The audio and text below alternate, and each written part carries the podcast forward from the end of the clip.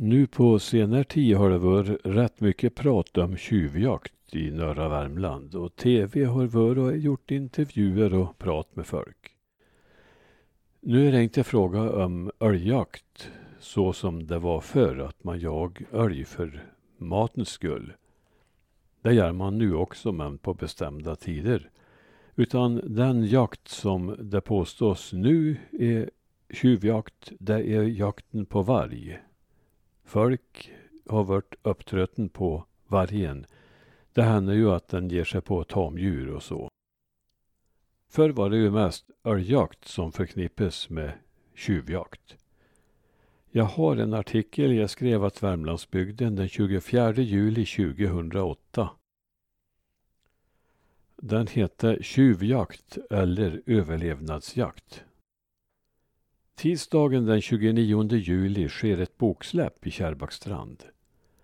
Bokens innehåll skulle ha varit rena dynamiten om släppet hade gjorts för ett halvt sekel sedan eftersom boken Jaktminnen från Kärrbackstrand i huvudsak handlar om älgjakter på olaga tid. Att omfattningen av dessa jakter var så stor kommer säkert som en överraskning för många och bokens innehåll kan säkert bilda underlag för diskussioner. Bokens författare Emil Åslund, född 1897, död 1976, hade själv förtroendeposter i ett antal föreningar, bland andra Kärrbackstrands Östra jaktvårdsförening, vilket inte gör läsningen mindre intressant. Man anar en något anarkistisk livsåskådning eller var det helt enkelt så att jakten rätt och slätt var ett villkor för överlevnad? Kanske en kombination? Det är ingen tvekan om att många familjer i norra Finnskoga tidvis levde på svältgränsen och mot denna bakgrund är det säkert lättare att förstå de inblandade jägarna. Själv skriver Emil Åslund i slutordet. Min inställning är ingalunda att under alla förhållanden försvara eller förhärliga olaga jakt. Ordet tjuvjakt utesluter jag emedan jag finner detta uttryck oegentligt. Ty jaktlagstiftningen måste dock finnas men den bör då ej uteslutande gynna skogsbolag och storgodsägare och därigenom bidra till minskad respekt för dessa lagar. Så skrev Emil Åslund alltså i slutordet. Där sticker det radikala sinnelaget fram. Något av en politiskt medveten handling tycks jakten också ha inneburit för Åslund. Förutom ett sätt att hålla hungern borta utgjorde den en protest mot rådande lagstiftning. Han var en av initiativtagarna till den syndikalistiska rörelsen som fick ett starkt fäste i trakten.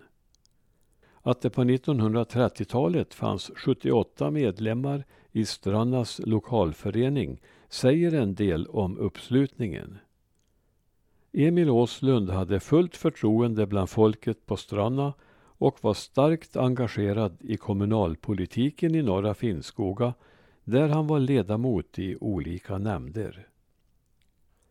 Han var också förtroendevald i den kooperativa handelsföreningen och var Stranna Folkets husförenings förste ordförande. Som sagt också jaktvårdare.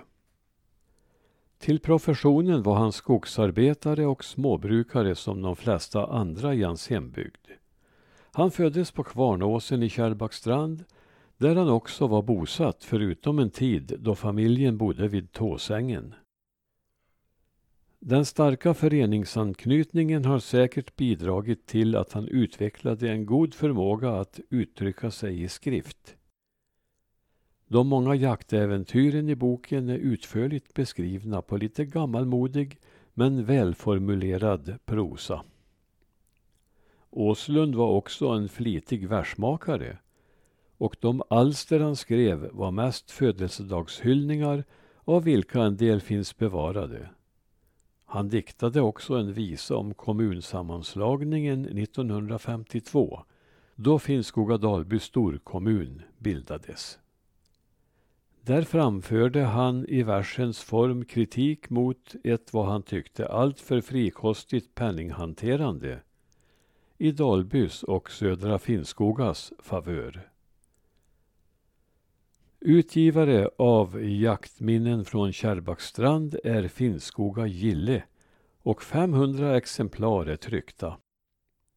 Läsningen bör vara av största intresse för alla med anknytning till Norra Finnskoga, liksom alla jaktintresserade och alla med synpunkter på olaga jakt. Alla nutida människor kan ha gott av att få en inblick i de hårda villkor som gällde för skogsbygdernas folk för ett drygt halvsekel sedan. I förordet skriver Joe Bengtsson från Gillet att eventuellt överskott kommer att tillfalla Folkets husföreningen i Kärrbackstrand vars förste ordförande var Emil Åslund.